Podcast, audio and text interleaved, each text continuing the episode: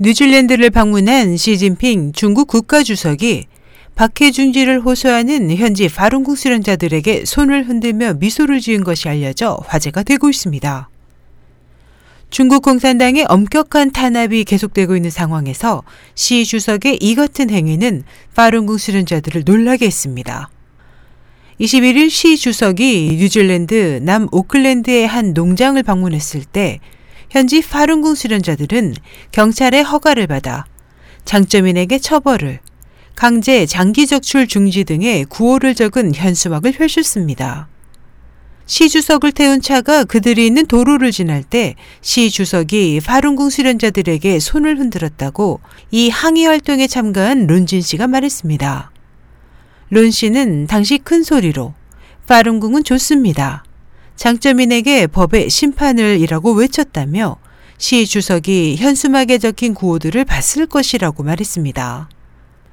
국회가 있는 수도 웰링턴에서도 시 주석이 파룬궁 수련자들에게 손을 흔드는 행동을 보였다고 파룬궁 수련자들이 전했습니다.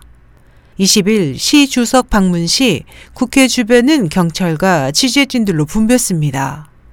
항의 활동에 참가한 파룬궁 수련자 토우 씨와 그의 딸은 그들이 준비한 현수막이 눈에 잘 띄도록 혼잡한 곳에서 300여 미터 떨어진 도로에 있었습니다. 시 주석이 승차한 것으로 보이는 차량을 보자 토우 씨는 파룬궁은 좋습니다. 라고 외쳤습니다. 그러자 시 주석은 그에게 손을 흔들어 미소를 지었고 옆에 있던 영부인 펑리연 여사도 같은 행동을 보였다며 도우 씨는 시 주석이 우리에게 손을 흔들고 있는 것이 분명했다. 나도 모르게 손을 흔들었다고 말했습니다. 중국 전통 기공법 파룬궁은 1999년부터 당시 장점인에 의해 탄압 대상이 되었습니다. 파룬궁의 박해 상황을 전하는 정보 사이트 명예망의 통계에 따르면 박해로 인해 사망한 파룬궁 수련자는 수천 명에 달합니다. 또 강제 장기 적출에 반대하는 의사들의 모임 다프에 따르면 강제 수용소에서 장기 이식을 위해 장기를 탈취당해 사망한 파룬궁 수련자는 수만 명에 이릅니다.